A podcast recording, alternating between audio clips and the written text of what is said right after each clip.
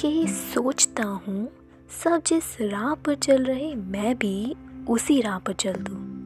पर इस तरह मैं भी बनता जा रहा हूँ इस भीड़ का हिस्सा। क्यों ना कुछ अलग किया जाए, कुछ ऐसा कि मैं बन जाऊँ उन लोगों का किस्सा। ऐसा किस्सा जो एक इंस्पिरेशन बन जाए। हाँ आसान नहीं इतना, पर कोशिश करने में क्या हर्ज है? क्या पता कोई और नहीं, पर वक्त के साथ साथ मैं खुद की एक इंस्पिरेशन बन जाऊँ।